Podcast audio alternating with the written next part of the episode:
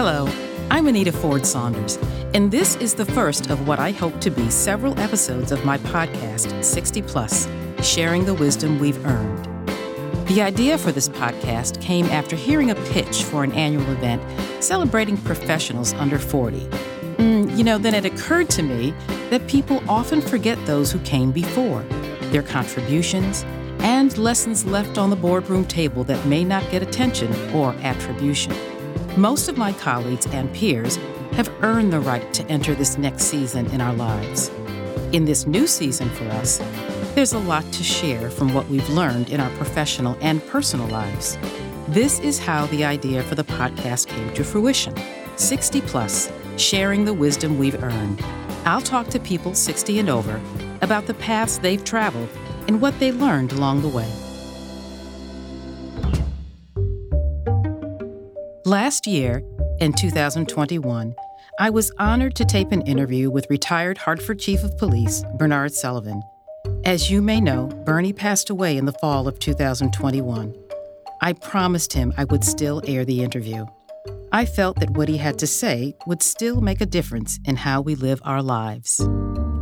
Former Hartford Chief of Police Bernard Sullivan advanced through the ranks of the Hartford Police Department, beginning as a patrolman in 1964 to detective, sergeant, lieutenant, captain, and then chief of police in 1982. He retired from that position in 1989. He served as Public Safety Commissioner after his retirement from the Hartford Police Department, and after that, was recruited to work out a pretty tough situation within the CCSU police force. This wasn't the last time Bernie's expertise and integrity were sought out. He'll share that later on in the podcast. Bernie's community involvement was extensive, serving on close to a dozen community boards.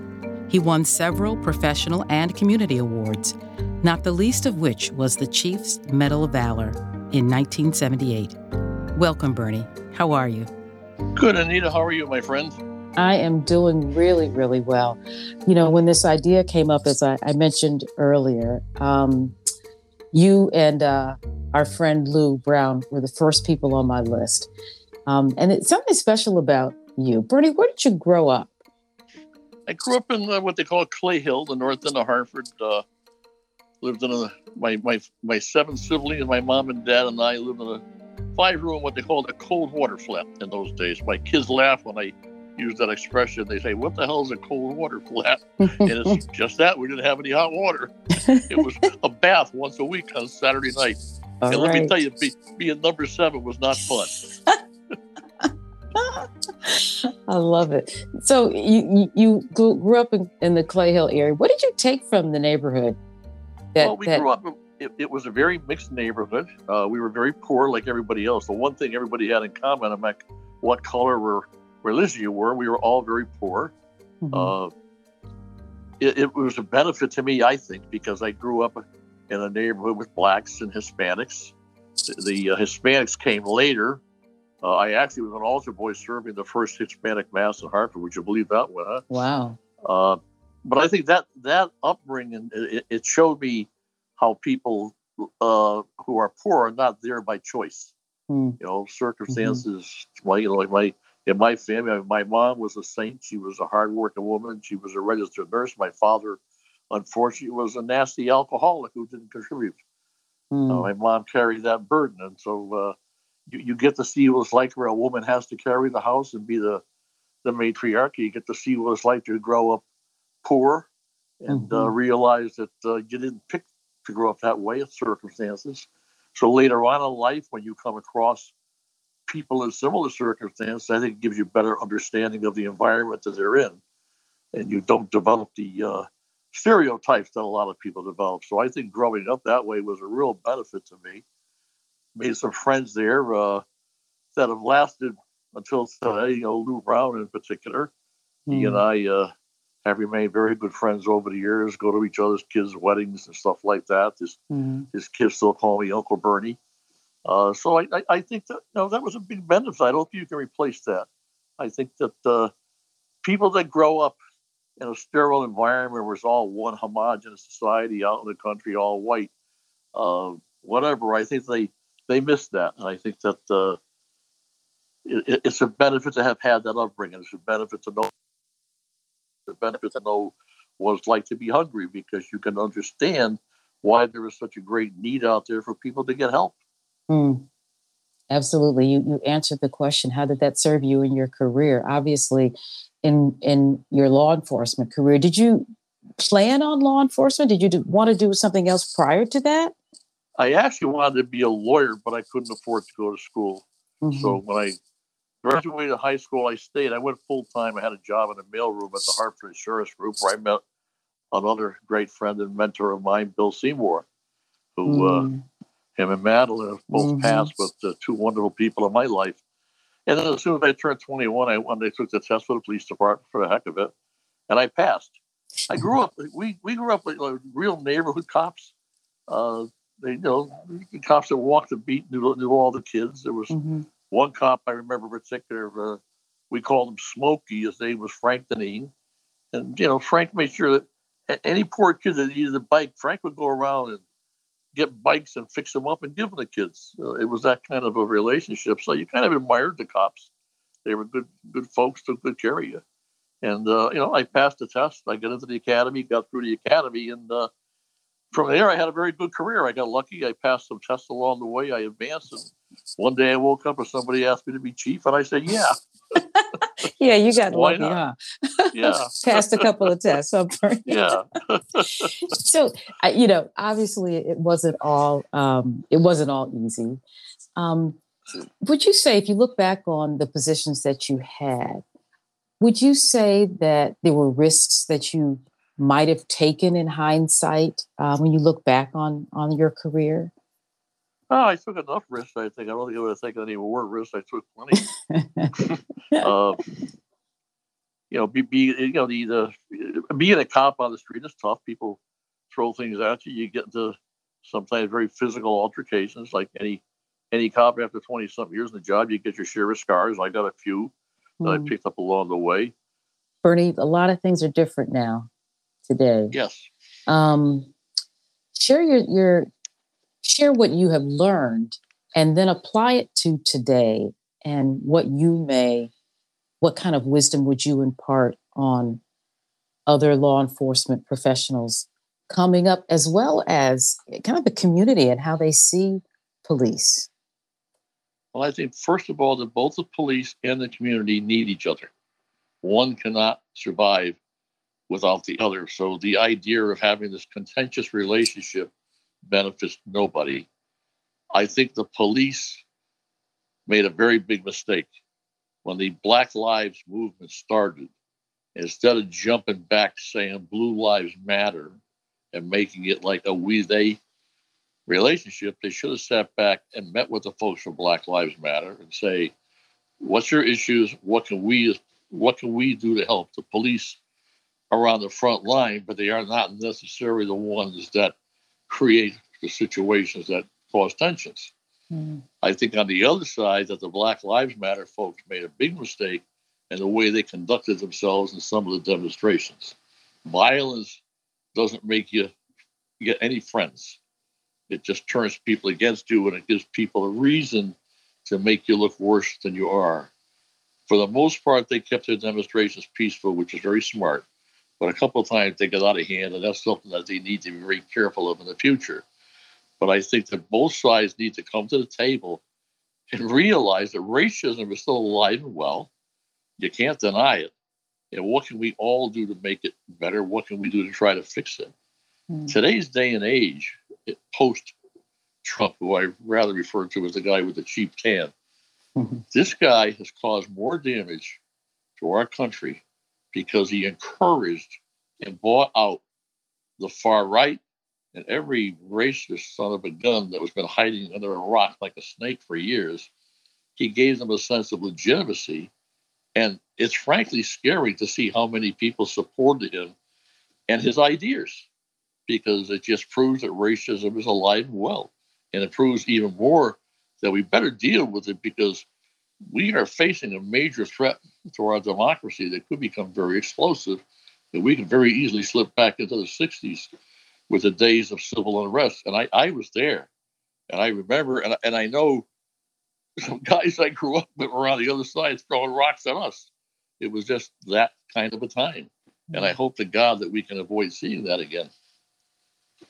You know, your um, your upbringing, your values that you shared obviously have a lot to do with how you think, what you believe, what you say now. Now you have you have kids who aren't kids yeah. anymore. They're they're adults. yeah. What kind of values did you raise them with? You know, I I have two sons, and uh, sometimes you're going so fast that um, it's not necessarily quite what you say, probably what they see. But what kind of values did you and your wife raise them with? Well, I think Mike kids saw the values that we had. Uh, you know, we had people coming in on our house of different colors, different uh, races and stuff, so they didn't see that there was a difference. That we treated everybody the same. It's not like uh, they, they they were blessed. They didn't live in a sterile environment. They weren't brought up in a sterile environment. My kids also saw me being a police officer for 25 years in the city of Hartford, and they know how that was. They can remember times when people were marching and demanding I resign and all that kind of crazy stuff. Uh, and they took some kidding at school because they were cops' kids. That's unfortunately understandable. Probably mm-hmm. hurt my daughter's dating game. uh, but, but I think that you know my wife and I, I think by example we showed the kids that you know you you live a good life and you try to help other people. And I know my my kids and my grandkids do that. My God, they've been they've gone into the towns to help clean up after hurricanes and volunteer stuff like that. So they're uh, they're well aware of the fact that there are people that need help, and that uh, those of us who have the time or the the means should give them the help. And I and I see my kids do that today, so I feel pretty good that they had a good example growing up. What did you learn from your wife? How to be temperate. she she keeps me under control. I uh, I am blessed. I've been married to the same woman for 58 years, and uh, she has stood beside me, strong and tall, through uh, many issues, and, and, and, even now dealing with my cancer and everything. Uh, she's been my superstar, and, my because they've all been uh, unbelievably amazing through this difficult time in my life. They've made it easier for me. Mm. But my, my wife has always been my anchor. Every now and then, uh, she's the one that can say, "Hey, listen, stupid." You're going the wrong way. Slow down. I love it. I absolutely love it. How was retirement? And I ask you this because you had a few other gigs after you retired from the police force. Yes. I uh well when I when I left the police force, I wasn't ready to retire. Mm. I actually had taken a job at the Hartford Insurance. It was ITT Hartford at the time. I had this lovely private sector job. They headhunted me for it was uh, corporate national corporate director of uh, security and crisis management. Hmm. I was there like three months, and I got a call from Governor O'Neill that the state police uh, were exploding, and he needed a what he needed me. And I hmm. remember it, it, happened so fast. He called me Friday afternoon. He sent his lawyer and his chief of staff to my house. Whoa! Friday night, I met him at his house in uh, East Hampton and Sunday afternoon I got sworn in. wow. and uh, I stayed till the end of his term, and then Weicker came in. Of course, he appoints his own person, which is mm-hmm. fine. Mm-hmm. And uh, for the next year, I did some on and off consulting. And then Tommy Ritter, who happened to be a personal friend of mine, became Speaker of the House of Representatives, and he asked me if I would be his chief of staff. And uh, mm. when we first met, I said, you know, Tom, I'm not a political guy. It's, you know, not, not the arena I feel comfortable in. I said, well, you know, you know, we'll try it. If it doesn't work in six months, then we'll part friends, no hard feelings. And I wound up staying with him for six years. Mm. And I stayed on for two years with the next speaker. And then after that, I went to work uh, for the Tomasso family in New Britain. They had some difficulties. One of their family members was indicted with the governor on a bribery issue. And they mm. asked me if I would come in and help them out. I had known the father, Angelo, for years. Great guy threw him through the hundred club, and he wasn't involved in any of the nonsense, and neither was any of the other family members. So they actually hired me to come in and Bill Tomasso stepped down, and I took over the companies that he was running, and I actually wound up running a forty million dollar construction project out in Waterbury. Wow! Uh, which I felt very good about. The part of it was we took the old Palace Theater, if you ever go there, mm-hmm. and we, mm-hmm. we did that job to rehab it and bring it back to its original looks.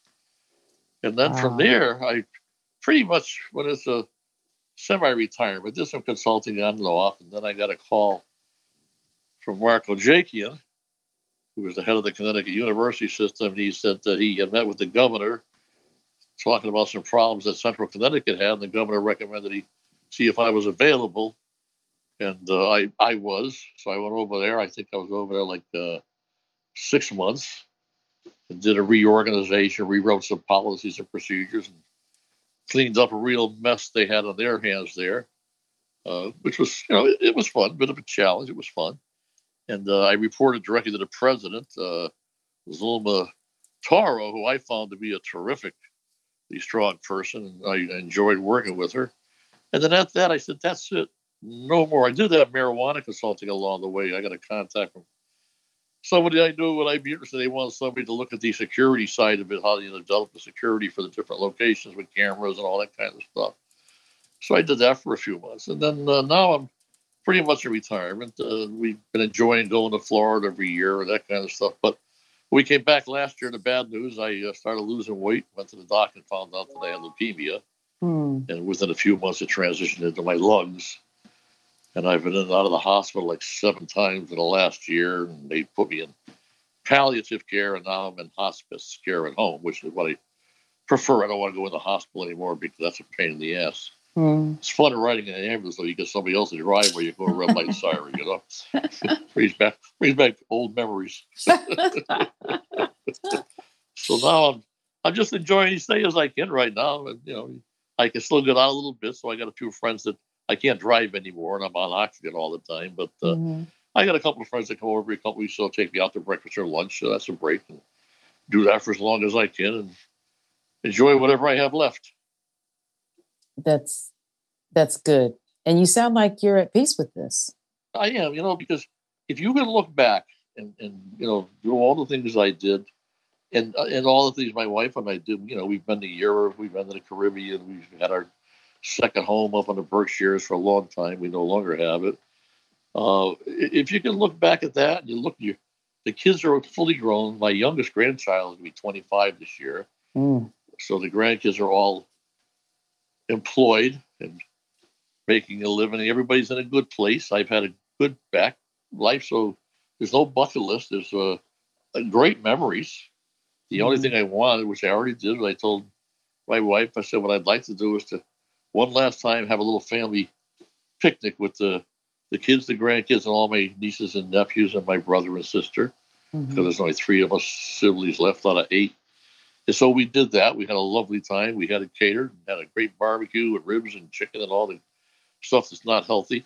and I and I got to to see everybody one last time together. So that was nice. And beyond that, I'm at peace. Uh, I know where I am, and uh, I'm comfortable. I'm not mm-hmm. in any mm-hmm. pain or anything, which is a blessing. Most people, when they get to this point, have pain. So far, I've had none, mm-hmm. and I really have. Uh, I look back, I have no regrets. I had a great life, uh, great family, great friends of all different kinds, and uh, a, a, a great personal and professional life. So, life's been good to me, and it's just time to face my maker and see where the hell he or she sends me.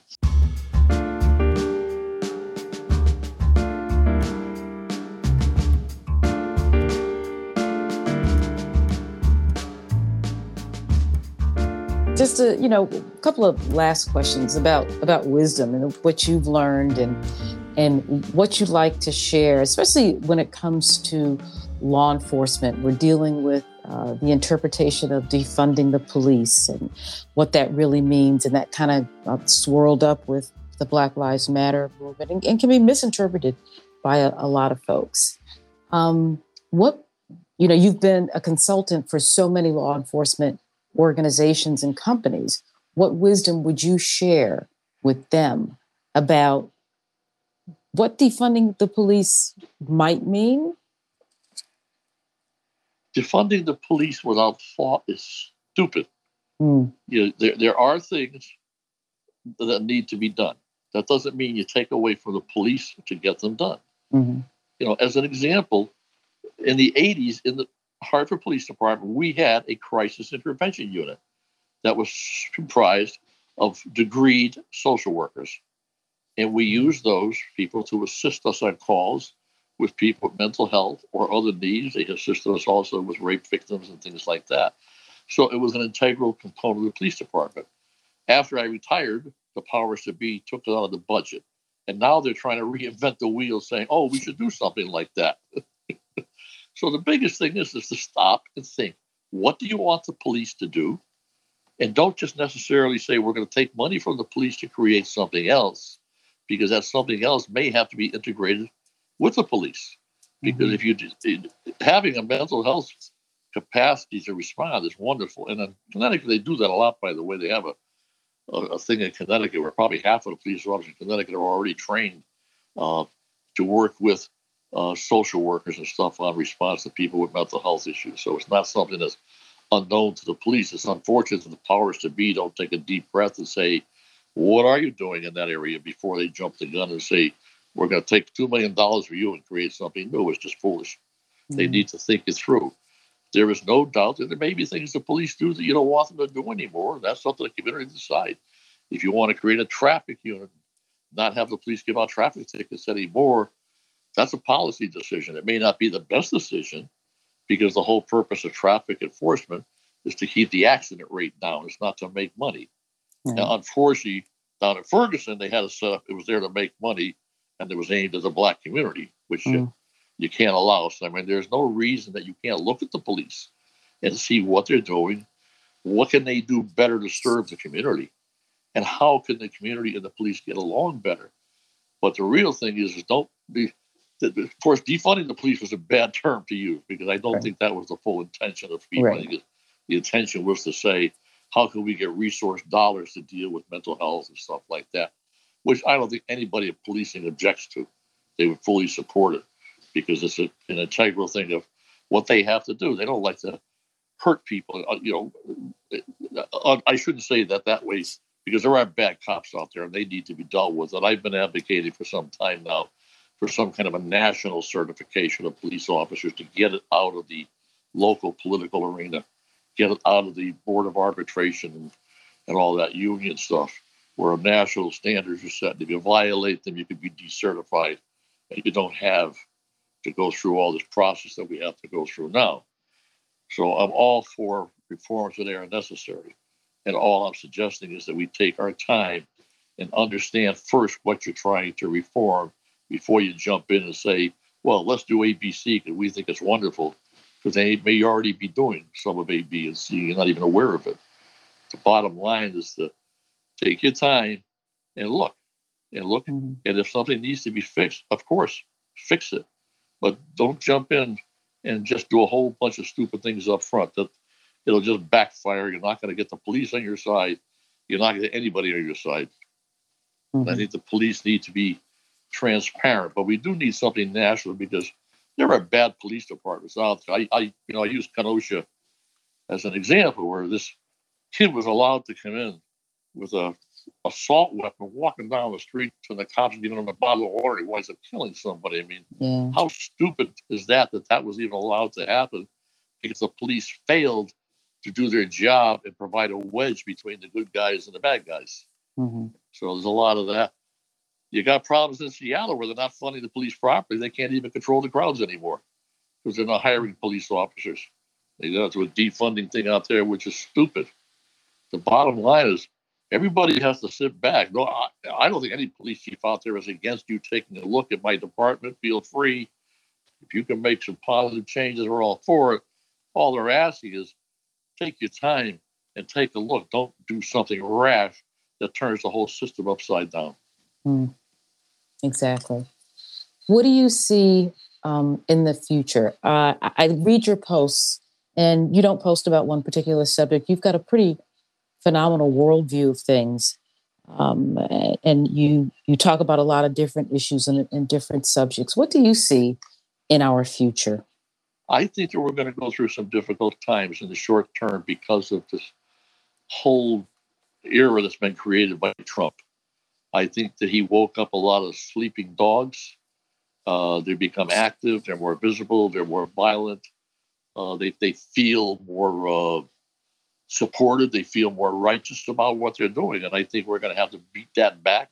And I don't think it's going to be easy. And I think it's going to probably put us through a couple of uh, rough years. So just, you know, recently in Connecticut, I think it was Guilford, they oh, had a primary. Yes. And the real issue of the primary was this critical race theory nonsense that everybody's mm-hmm. going mm-hmm. crazy about. And I shouldn't say critical race theory is nonsense. It's not. What's nonsense is how they're making it sound like it's being taught at the high school and grammar school level. Mm-hmm. And unfortunately, the guy that won the primary was anti teaching that in school, mm-hmm. and, which means that he doesn't know what the hell he's talking about. And it means he's a racist because he doesn't mm-hmm. want to talk about racism. Right. And, and racism exists today. You can't deny it. Mean, you still have some degree of redlining. You, you still have people that look at somebody different just because of the color of their skin. You can't tell me that that's not happening. If you do, you're a fool.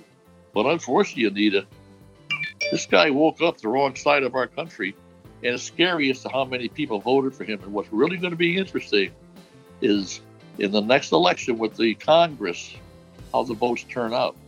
Mm-hmm. If that number that supported him doesn't drop significantly, knock the Republicans down, then we are in deep trouble in this country because it means that that many people support the racist platform that they're supporting. It is quite scary. It is. Bernie, thank you so very much. Um, oh, my pleasure. Good to talk to you. I'm glad we got a chance to talk. And uh, as I close, this is Anita Ford Saunders, and this is 60 Plus. Thank you. Bernie knew his illness was terminal, but with grace and the joy he possessed wherever he went, he consented to this interview. Chief Bernard Sullivan passed away on October 5, 2021. We are all better people for knowing him. Rest in peace, Bernie.